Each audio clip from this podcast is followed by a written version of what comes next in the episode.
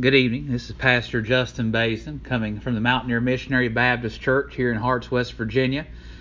Uh, we're continuing our study tonight through the book of Romans. We finished Romans 4 last week, or sorry, on Sunday, I guess it was. Uh, a little bit of a lengthier study through Romans 4 as it hits our high points of justification. And we're going to look at Romans 5 tonight. Romans 5 is a chapter in the book of Romans that some people view as a transition chapter between topics for Paul as he continues his letter to the church in Rome. Um, there's a you know a lot to be prayed for tonight. Uh, the president announced that we will be limiting social gatherings until the beginning of May, which means for the first time, at least in my lifetime, on Easter Sunday, most churches in America will be empty.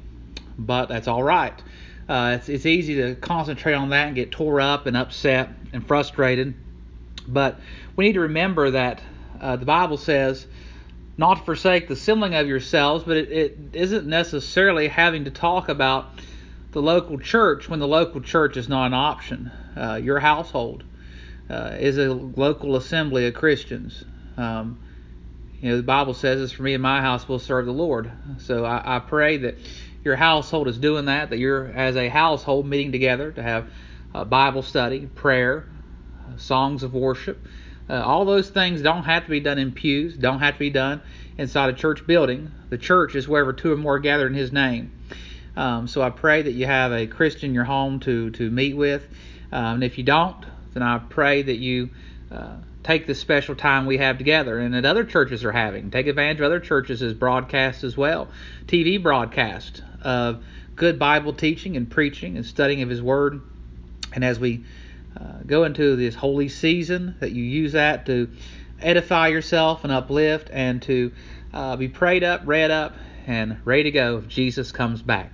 Before we get into our study this morning, let's bow our heads for a word of prayer. Most kind, gracious Heavenly Father God, we thank the opportunity to teach through your word this morning, Lord.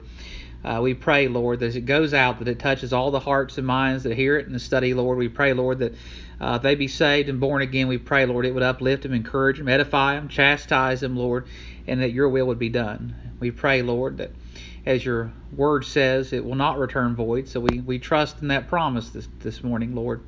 We pray, Lord, that uh, if someone listening today be unsaved, we pray, Lord, your Holy Spirit uh, of conviction would fall upon them and they would put their faith in your Son, Jesus Christ, before it's everlasting too late. Lead and guide and direct us, Lord. Help us through this this natural this, this disaster that we're going through, Lord, in this country and the world. We pray for those, Lord, that are sick with this coronavirus, or there's four in our county and and hundreds of thousands around the world that have that have contacted this disease in some way. We pray, Lord, for your healing to be upon them, Lord. Put a hedge of protection around those that are healthy, Lord. Pray for those, Lord, on the front lines that are still working every day, Lord. Those in the uh, stores and, and pharmacies and hospitals and, and those trying to help give out food, our National Guardsmen, Lord, so many others, Lord, that are just trying to keep our country and our world going. Lord, we pray for them. Pray for our leaders. You give them the guidance that they need, Lord. Lord, forgive us where we sin and fall short, Lord, and help us live closer to you every day. Lord, we love you. We praise you. We thank you for everything, Lord. And in Jesus' name we pray. And amen. All right, looking at Romans chapter 5, starting in verse 1. And when we look through verses 1 through 11 in the first section here, we're seeing what the results are after you're justified. We saw in the chapter 4, it talked about that our justification is wholly by faith. Even when we look at the Old Testament saints of Abraham and David, that justification was wholly by faith, not of ordinances. It was separate from the law. And verse in chapter 5, we look what we get because we're justified. And chapter 5, verse 1 says, Therefore, being justified by faith, we have peace with God through our Lord Jesus Christ. Now, that peace with God is, does not mean that you are in physical peace, uh, and it doesn't mean you receive peace through God. It means at peace with God. Uh, the Bible tells us that we are enmity with God, or enemies of God, when we are in our flesh and when we are unsaved. Now, you may say, Well, I've never done nothing to persecute the church, persecute the Lord, persecute Jesus Christ. But it doesn't matter because we've all sinned and fell short of the glory of God. And we have sinned. When we sin, we rebel against God. The Bible says anything that is not of faith is sin. So the fact that we don't have our faith in Jesus Christ for salvation means we're at enemies with God. We are rebelled against God. Even if it's unintentional, it does not matter. We've broken God's law. But through Jesus Christ, we're at peace with God, which means that uh, disturbance, that uh, time that takes place there when we find ourselves at enmity with God, we'll find ourselves then now at peace with God, that we are one with God, that we have a relationship with God. We are no longer on separate teams, uh, going about separate ways. We are now on the same pathway, walking with God as God walks with us. And that only comes to Him by our Lord Jesus Christ. That when we place our faith in Him, we become justified. We're no longer a transgressor of His law. That sin has been forgiven, the price has been paid. We go from being condemned, guilty, to being innocent, and price is fully paid. Verse 2 says, By whom also we have access by faith into this grace wherein we stand, and rejoice in hope of the glory of God. Now, we're talking about our position here with God. You have a position with God. That means that uh, when you're unsaved, again, you're outside of God, outside of the faith, outside of the relationship, outside the fellowship. The Bible describes us as being basically being an orphan. We have no spiritual father. But once we are saved, once we are justified through our Lord Jesus Christ, we have access by faith into the grace of God. We're saved by grace through faith. It's Ephesians 2, as we've quoted quite often throughout this study. So when we are saved, because of our faith, it gives us access to the free grace, the free forgiveness uh, of God, and we stand, in other words, we are positioned in that faith. We know we are in Christ because we find ourselves in Christ. If you ask yourself uh, today, how do you know that you are where you are? It's because you look up and you are where you are. If I find myself in Christ, that means I'm in Christ. It's as simple as that. Um, and we, we hopefully we can get more into detail and explain it a little bit better as we go throughout our lesson. But the same as if I'm sitting in a chair, um, I know I'm in the chair. When I look down, I see myself in the chair. What is your faith in Christ today? If your faith is in Christ and your faith is in Christ, you're born again. May not be in the best uh, position as far as your relationship. Your relationship may need a little bit of work, but are you in the faith? And if you are in the faith, if you find yourself standing in the faith and the grace of God, we can rejoice. Rejoice in the hope of the glory of God. We rejoice knowing we're saved. We receive joy because we are saved. We receive joy because we're at peace with God. There is something special about a peaceful spirit, something special about being in a peaceful standing. And if we're in a peaceful standing, it should bring us joy. Again, talking about uh, about David. David, he uh, when he was out of fellowship with God, when he had sinned against God, he cried out to God, "Restore unto me the joy of my salvation." Uh, because I have salvation, because I have a intimacy with God, I have joy knowing I'm fully at peace with God. And my hope rests in God. It don't rest in this world. It don't rest in anything else. It rests in the fact that Jesus said he was going to go away and prepare a place for me that where he is, I may be also one day. Be it through death or the rapture or whatever happens, if I fly on out of here, I know that Christ is taking care of all that. I can let him take care of it. I think about the times I hire someone to do a job. Uh, when I hire someone to cut my grass, uh, I, it's just nice to know that I don't have to worry about it. They show up, they take care of all the work. I look outside and enjoy the fact that it's cut. With my salvation, I'm going to go to heaven someday, and I can enjoy the fact that I know that's all paid for, taken care of, prepared by Christ, and that I received it all by faith. Verse 3 says, And not only so, but we glory in tribulation also, knowing that tribulation worketh patience, and patience experience, and experience hope. Now, when we talk about the word patience here, a maybe better translation might be endurance instead of just patience. Um, God sometimes allows us to go through tribulations, and the Bible says that we should glory in them. That means not just through the good times, but even God allows bad times happen. I don't know about you, but this virus plaguing our world has been a tribulation. It's been really frustrating at times. I, I I'm set, standing here this morning uh, teaching this lesson to an empty church house. uh, full of empty pews. And I miss seeing the people that are normally sitting here. And I, I miss getting to fellowship with them and talk to them. I, I miss uh, getting to be with my family, having family dinners. I, I miss these things so much. I worry about those that are sick and those that are inflicted with this. And when I hear people dying of this, I worry about their soul and their eternity. And it's a lot of tribulation. But I know that through tribulation, I need to grow in my trust of God. I need to lean that much more on Him. And if you're not justified, if you don't have your faith in Christ, you don't, you don't have that. You have no one to lean on but physical things of this world. But those that us are justified and are within standing and within the grace of God, we know that we can lean on God and endure because of God. You know, I think about when we we exercise. I used to exercise a lot when I was a little bit younger and didn't have the back problems and stuff like that that I do now. But the more I exercise, the more my body could endure. Well, the more tribulation God allows you to go through, the more that you can endure. And as you endure these things, these experiences, your hope grows and you become more strong in the faith. Verse 5 says, And hope make not ashamed, because the love of God is shed abroad in our hearts by the Holy Ghost, which is given unto us. So the question today is, how do we truly experience the love of God? Is through getting the Holy Ghost.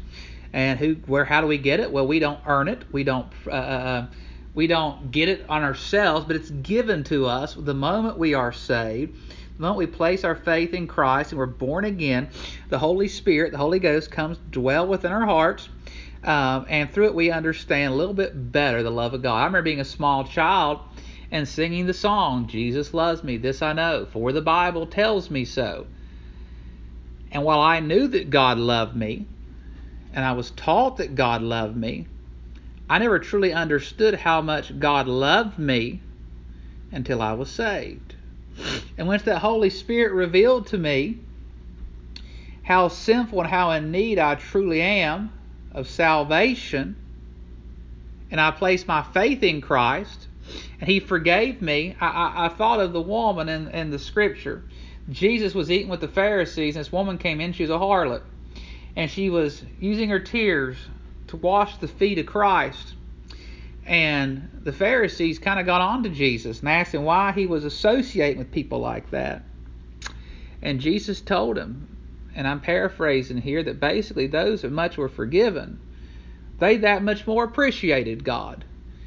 Well, when I saw by the inner working of the Holy Spirit how much God loved me, I loved him that much more. Because he showed me every wicked thing I've ever done. Everything I've ever done in darkness was brought out in the light.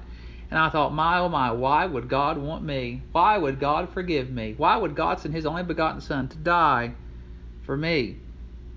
That brings us down here to verse 6 where that very question is answered. Where it says, For when we were yet without strength in due time, Christ died for the ungodly. For scarcely for a righteous man would will, will one die, yet peradventure for a good man some would even dare to die.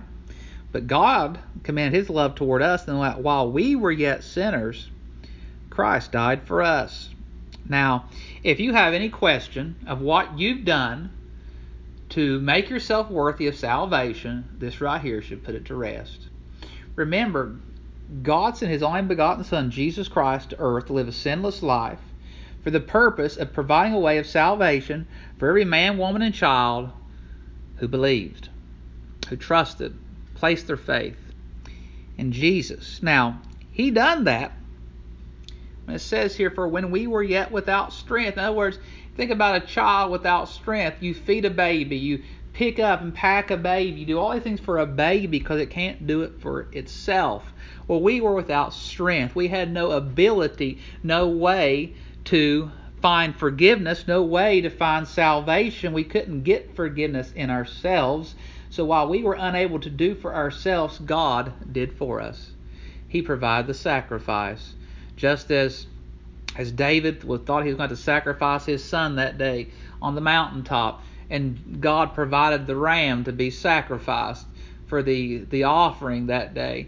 the perfect sacrifice was made when Jesus Christ went to the cross of Calvary. As John the Baptist said, Behold, the Lamb of God, which cometh to take away the sin of the world. He came to take away your sin and my sin because nothing else would do. Nothing else. There's no other way. No other way that man could be made at peace with God. No other way could be justified. Remember, just as if we never sin without Christ. And Christ did it and provided the way, knowing that some people would not accept him. But yet, God sent him anyways. Because God is a just God. If God did not give mankind an opportunity at forgiveness, many would question how just he truly was. But he made it simple, he made it easy, he made it a free gift. The only reason a man goes to hell is because he chooses to go there. Say, well, I don't want to go to hell. Well, you may not, but if you don't take the pathway that keeps you from hell, it is your decision. You've made the decision to when you leave this earth to go to a devil's hell. You don't have to make that decision. You can choose Christ. He died for you when you were yet a sinner. He called you to salvation by the working of the Holy Spirit while you were yet a sinner. He's giving you the opportunity to hear this message today while you are yet a sinner. You don't deserve to hear the gospel, but the gospel is the power of God unto salvation for all those whom may believe. You choose to believe today, you can be saved. Verse 9 says, More, much more than being now justified by what? By his blood. Whose blood? Jesus' blood. We shall be saved from wrath through him.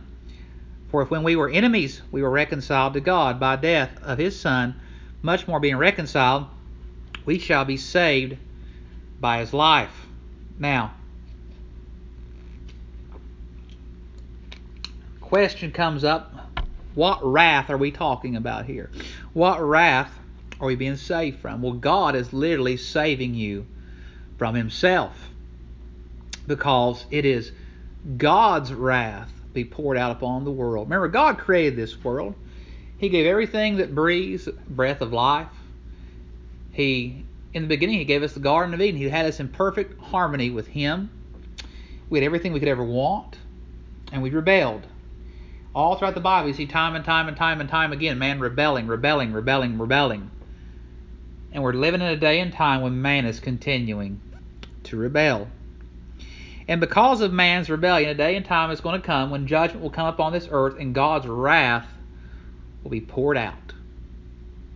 Oh, what a terrifying thing that is, as we see in the book of Revelations, where it talks about all those things that will come, the wrath of God that comes upon this world, the wrath of God that comes on the ungodly, the unsaved, for all those who rejected Christ and his free gift of salvation.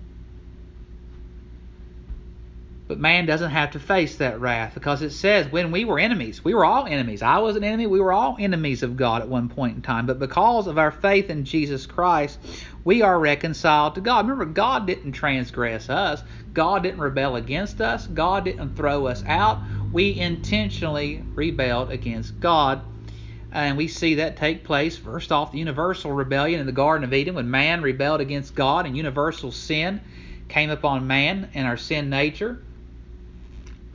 But then every little sin we commit along our lives, every sin we commit is simply building a case against ourselves to be condemned.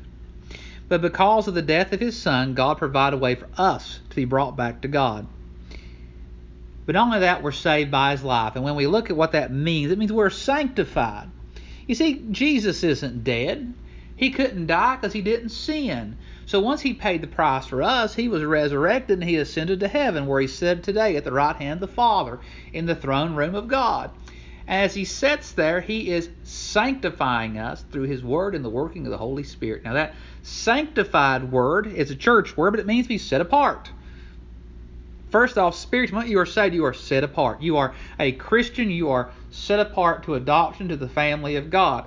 But not only that, as we walk in the faith, the Bible talks about how we produce fruit unto repentance. In other words, we, we are the Holy Spirit works in us and it convicts us and makes us feel that when we're doing wrong, that we need to do better and that we need to uh, find ways uh, to live more godly, to follow God, to do the things He calls us to do. And if God wasn't alive, that wouldn't couldn't do that because something that's dead has no effect. But if you're truly saved, God has an impact on you.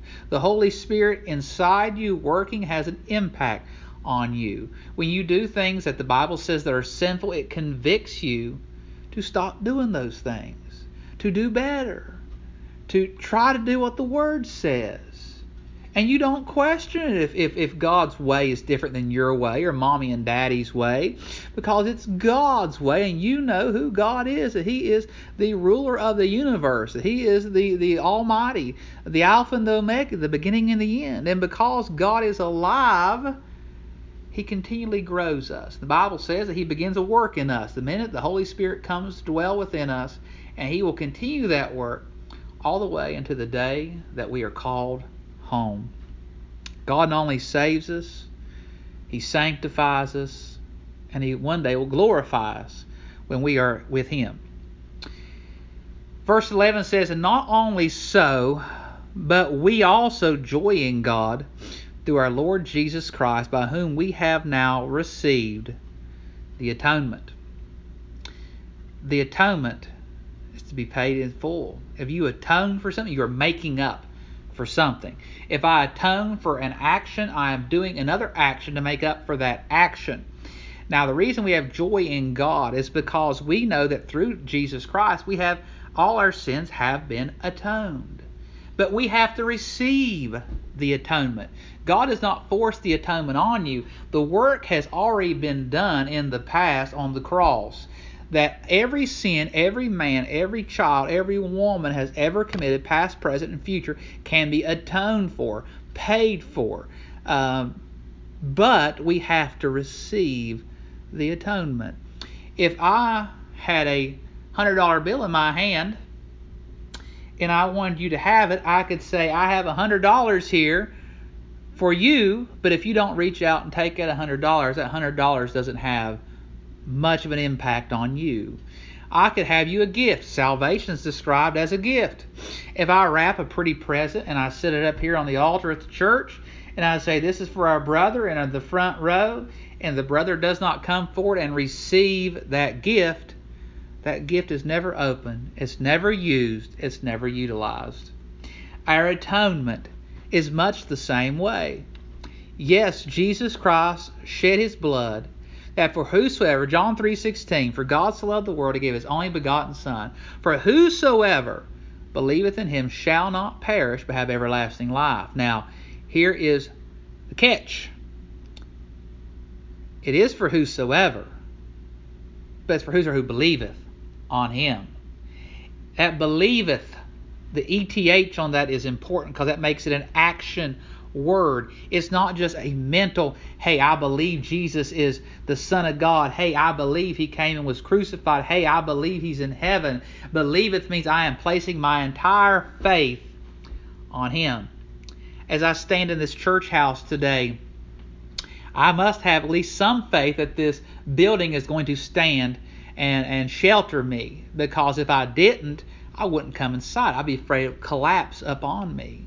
Um, I have faith that if I, I that if I believe and I preach God's word and pray that God will use these efforts to edify the church and to convict people and bring them to a place of salvation. It's an action believe, an action faith. When you truly trust something, it comes out in your actions and you can see it. It's not just a head no, but it becomes part of every ounce of your being. In order to receive the atonement, I receive it through Jesus Christ. But again, the vehicle to that is my faith. Now, hear me out. This to make it a little bit complicated, but I'm going to try to make it as simple as I can. This still does not give you any credit for your salvation because look at it like this. If I place my faith in God, and God did not give me salvation, it, the faith wouldn't mean anything. So God is still the one that has the authority, the sovereignty to give me just justification, to give me a relationship with Him, to record my name in the Lamb's Book of Life. Just my vehicle to receive that is through my faith. So if you're listening today, and we're only going to do part of chapter 5, we'll finish chapter 5 next time. We'll start in verse 12 next time and teach through uh, the rest of the chapter there. But as you place your faith in Christ, a change takes place in your heart, in your soul, in your, within you that cannot be described necessarily by words. It's a supernatural impact God has. Maybe you're listening today and you, you prayed a prayer some years ago or you were baptized some years ago, but you said, Man, I just never felt a true change take place. We know a lot of things can cause that. Sometimes we do these things to please the people around us. Sometimes we do it because we feel pressured. Sometimes we do it to please mom and dad. That's not faith. That's you doing an action to please the people around you. Sometimes we just do it because we know it's the right thing to do. We're getting that age and we enjoy church and we just want to do it to make people around us happy to be a part of something. Folks, that's not true faith.